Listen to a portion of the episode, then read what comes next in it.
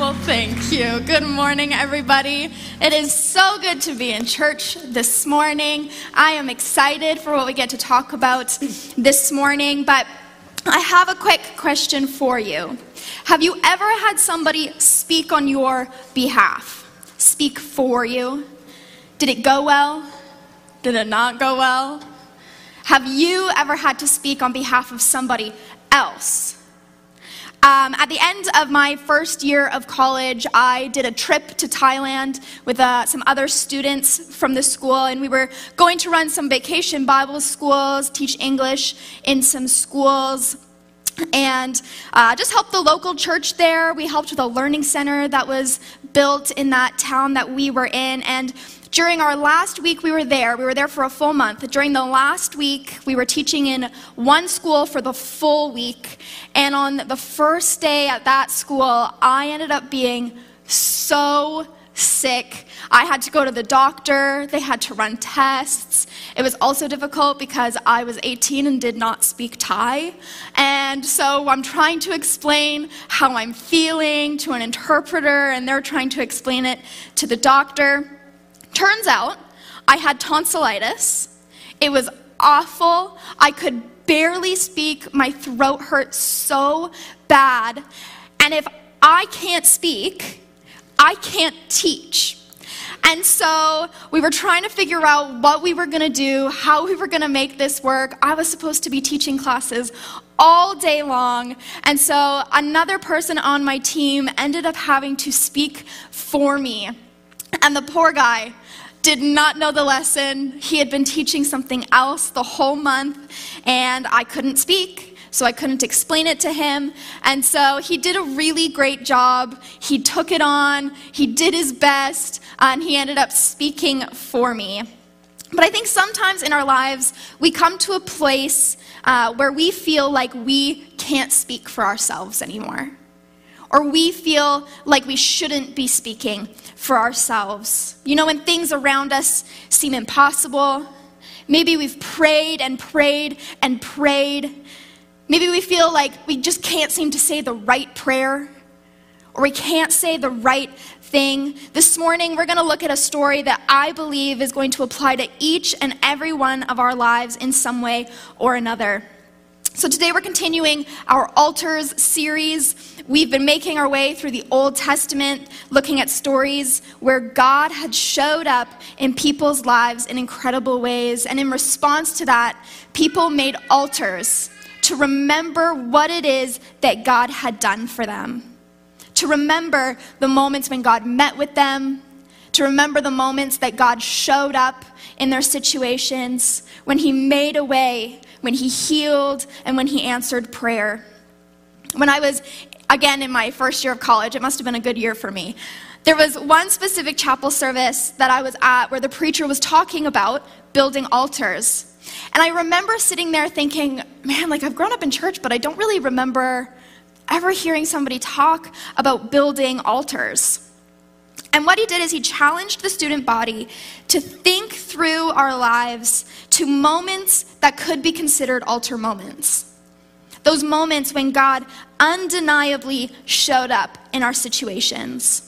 And after that service, my team leaders, we had been put in ministry teams for the year, uh, felt that we needed to really reflect and act on what we had learned that morning in chapel. And so my team leaders challenged each of us on our team to think about how God had showed up in our lives since we had been at school. And we had been there for about a semester. And they had us write down the moment on a rock. And what we did is we went to the side of the road that led up to the school. The school's up on a mountain, and so you big windy drive up.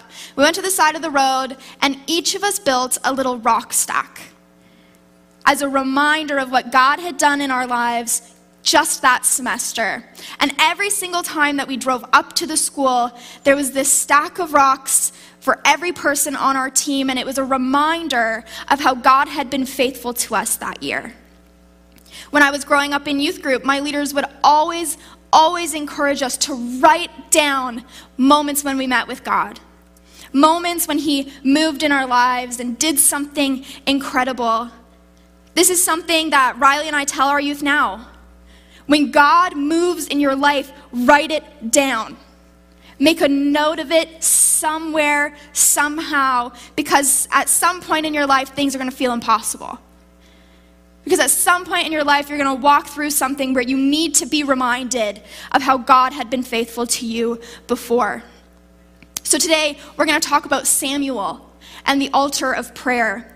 Samuel's entire life was marked by prayer. He was born in response to the prayers of his mother Hannah. She was considered barren. She could not have children.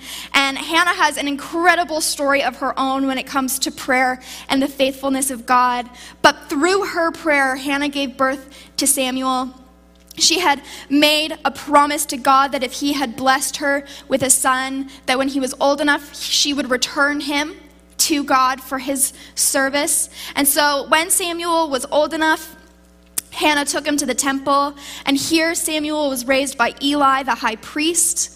He was the high priest of Israel at that time. Samuel was taught scripture. He was taught to pray. He was taught to listen to the voice of God. And we see through Samuel's life, God spoke audibly to Samuel, even at a young age.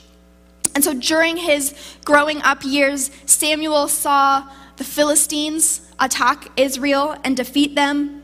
He saw Eli's sons killed, and he saw that the Ark of the Covenant was taken from the Israelites. And the Ark of the Covenant was where the presence of God dwelled among men in the Old Testament.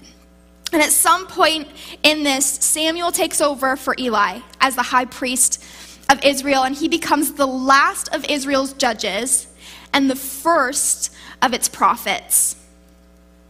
He was called by God to bring the Israelites from the time of the judges to the time of the monarchy. We see later on in Samuel's story that he anoints King Saul.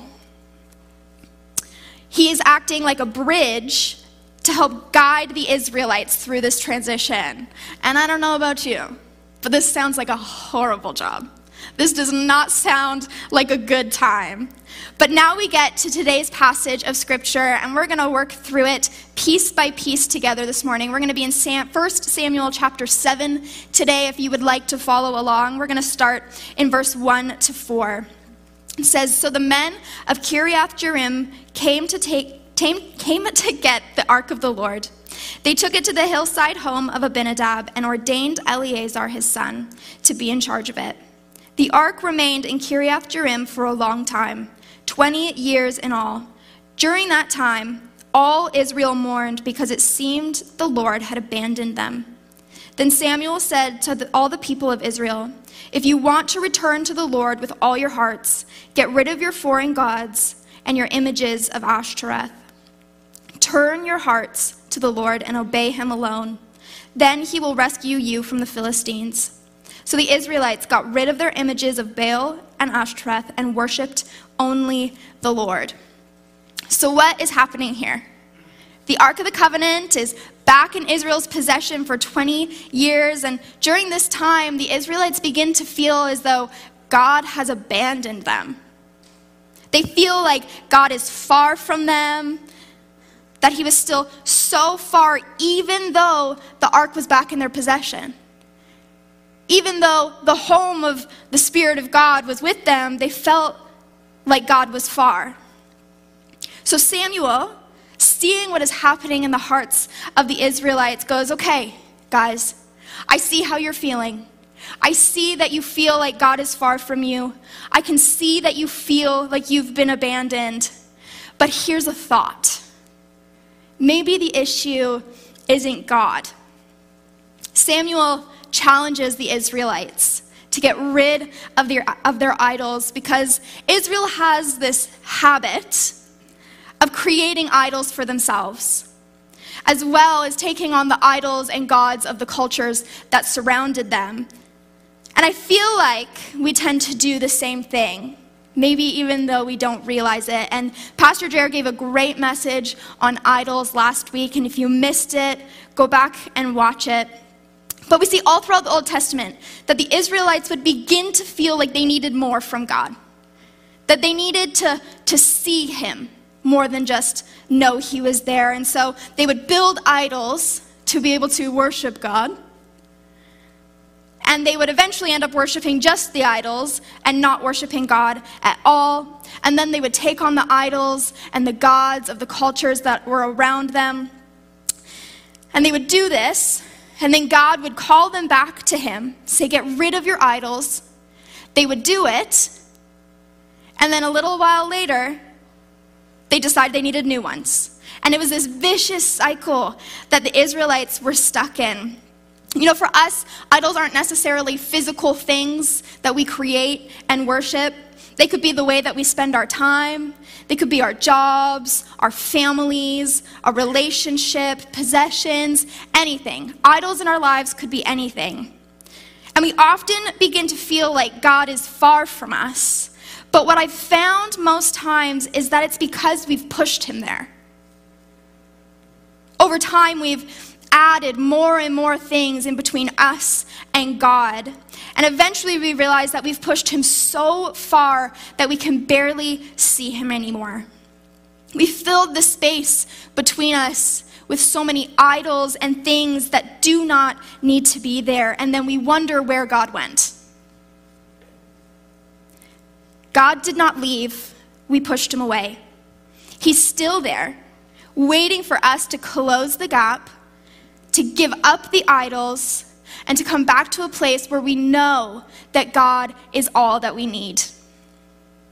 Samuel saw this in the lives of the Israelites. He saw that they had filled the space between them and God with countless idols and countless gods, and that God was still there, but they had pushed him far away. So he tells them to give up their idols. The second part of the challenge that Samuel gives to them is to turn their hearts to the Lord and obey him alone. If the Israelites are going to turn their hearts to God, it means that they're going to have to turn away from some things. They're going to have to turn their hearts away from the things of the world, away from the things that are not of God or for God.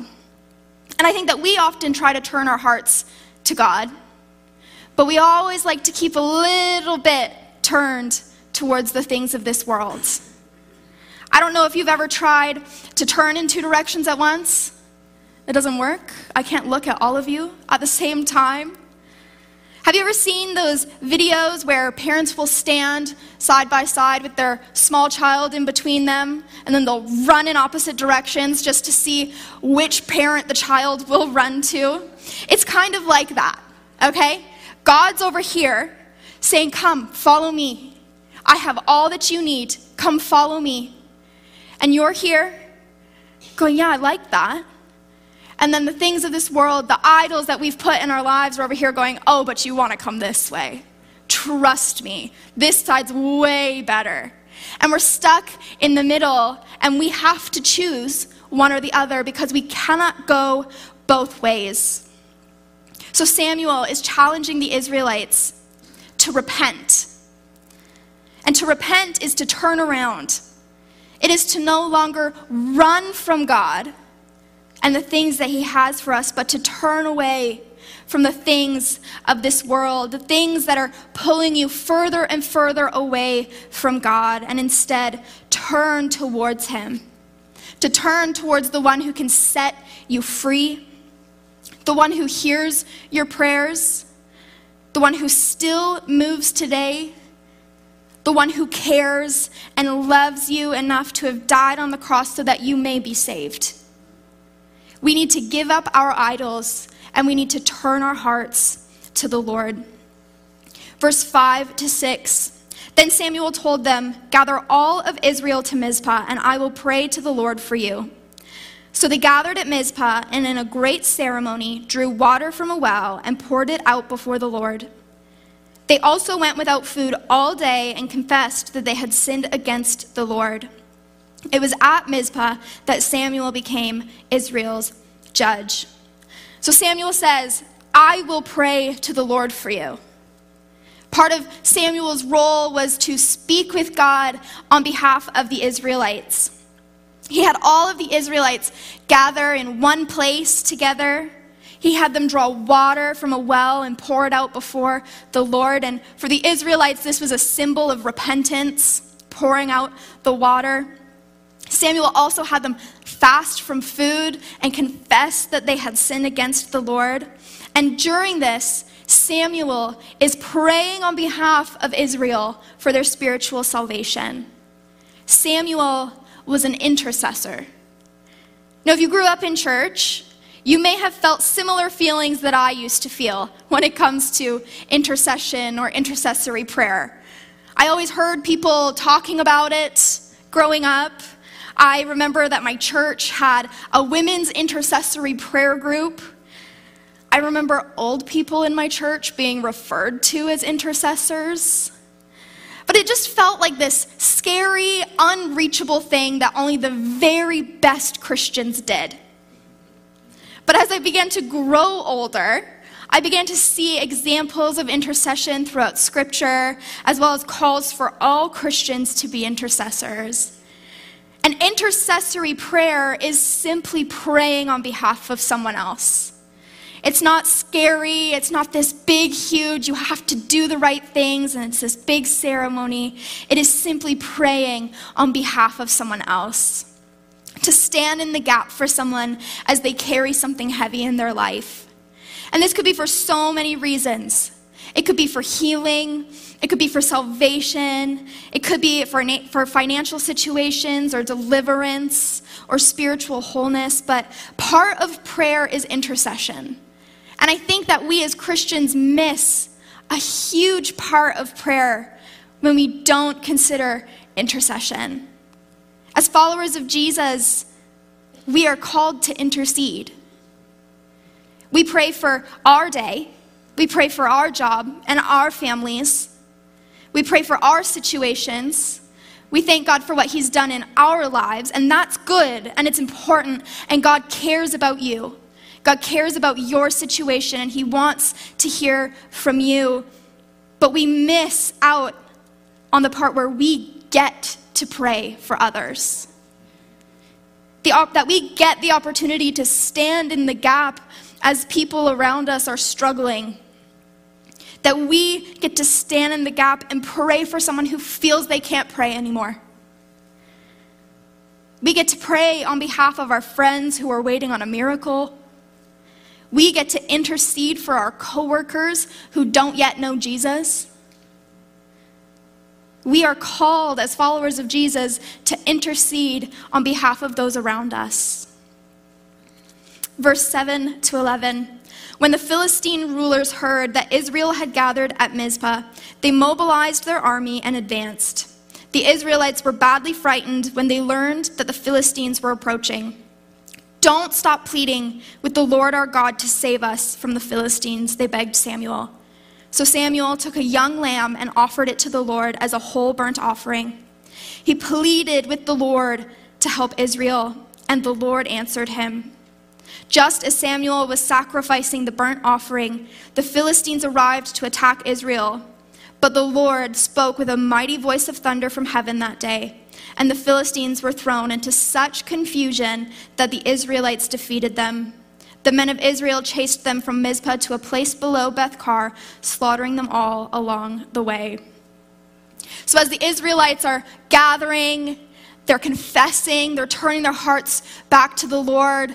The Philistines are seeing them gathered, and they can think the only possible reason Israel could be gathering like this is because they're going to invade, that they're going to attack. And we know that obviously this was not the case. But the Philistines thought this was true and decided to attack. The Israelites were frightened, and I love what their first response was in this moment. After turning back to the Lord, after repenting and fasting and confessing, their first response in the crisis was don't stop pleading for the Lord with the Lord for us. Their first response was not panic. Their first response was not mobilizing an army to fight back.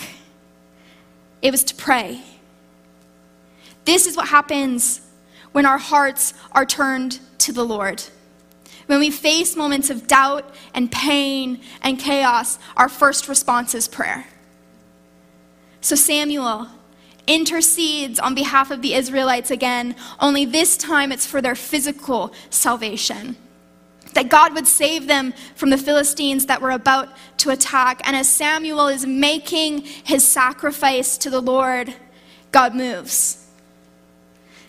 The Lord shows up in an unexpected way. He spoke with a mighty voice of thunder, and we can see that this is what caused the Philistines to be confused and disoriented. And this is because one of the idols that the Israelites had to give up earlier in this passage was a storm god that the Philistines worshiped.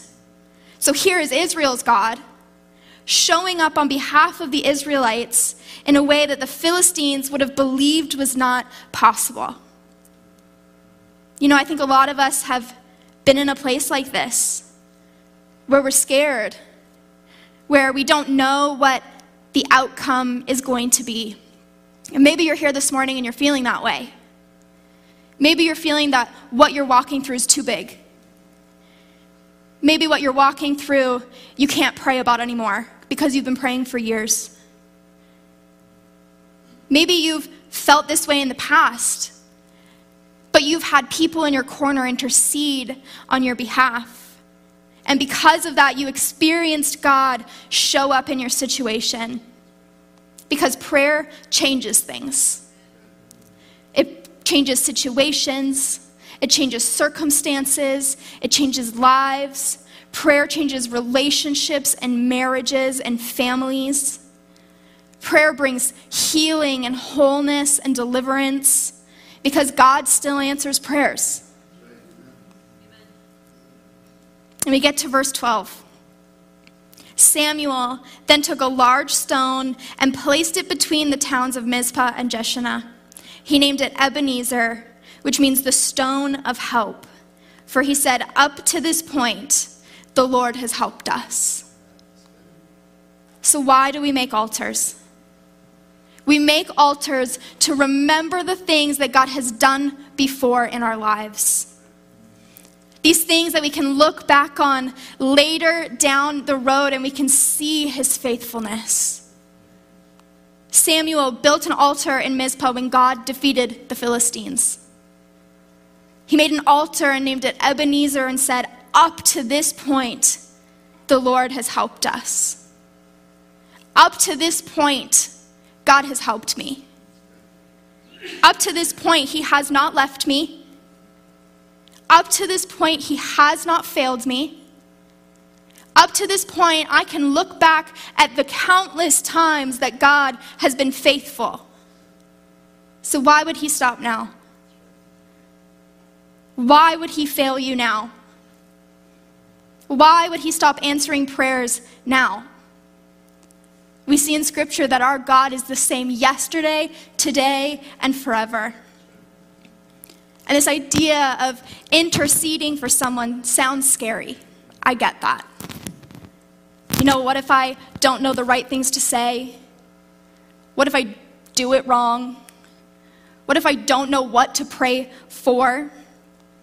You're not alone in feeling this way. But we can see Samuel interceded on behalf of the Israelites, and God came through. Jesus intercedes on our behalf. Hebrews 7 24 to 25 says, But because Jesus lives forever, his priesthood lasts forever.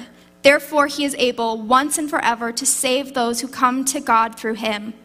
He lives forever to intercede with God on our behalf. Romans 8:34 says, "Who then will condemn us?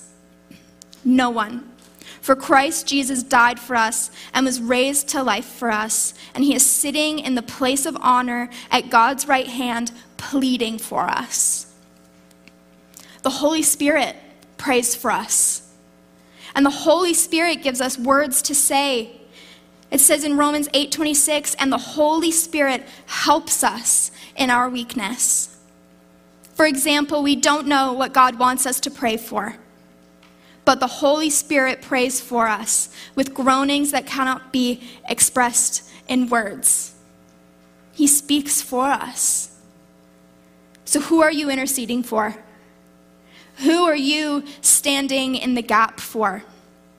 Who in your life is the Holy Spirit bringing to your mind this morning? What I want to do with our last little bit this morning is I want to take some time for us to respond, for us to act, not just sit here and, and listen to a nice message and then go home. I want us to act this morning. So the prayer team is going to come up to the front this morning. They can start to come now. And if you're able to, would you stand with me this morning? We're going to do three things together this morning. The first thing is if you are here this morning and you are feeling like you need to turn your heart back to the Lord, maybe for the first time in your life, you're saying, This is a God I want to follow. Maybe you've been running from Him, you've turned away, but this morning you need to come back to Him. Would you just raise your hand this morning so I can pray for you?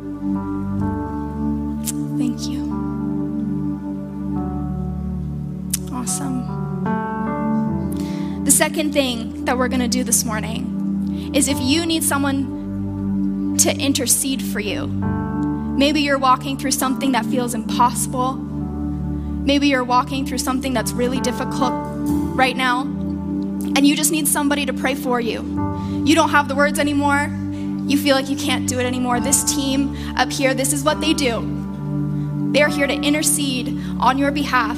And so, if that's you this morning, would you just begin to come and allow them to intercede on your behalf? And as you come, those who are still standing in their spots, begin to think of the people in your life who need salvation the people in your life who need a healing from the Lord, the people in your life who need a touch from God. Begin to intercede on their behalf right where you are. Begin to pray for them. We're going to spend some time in prayer like this for the next little bit, and I'll come back and, and close up. But if any of those three are for you this morning, please respond. Allow God to move, allow Him to speak, allow Him to show up.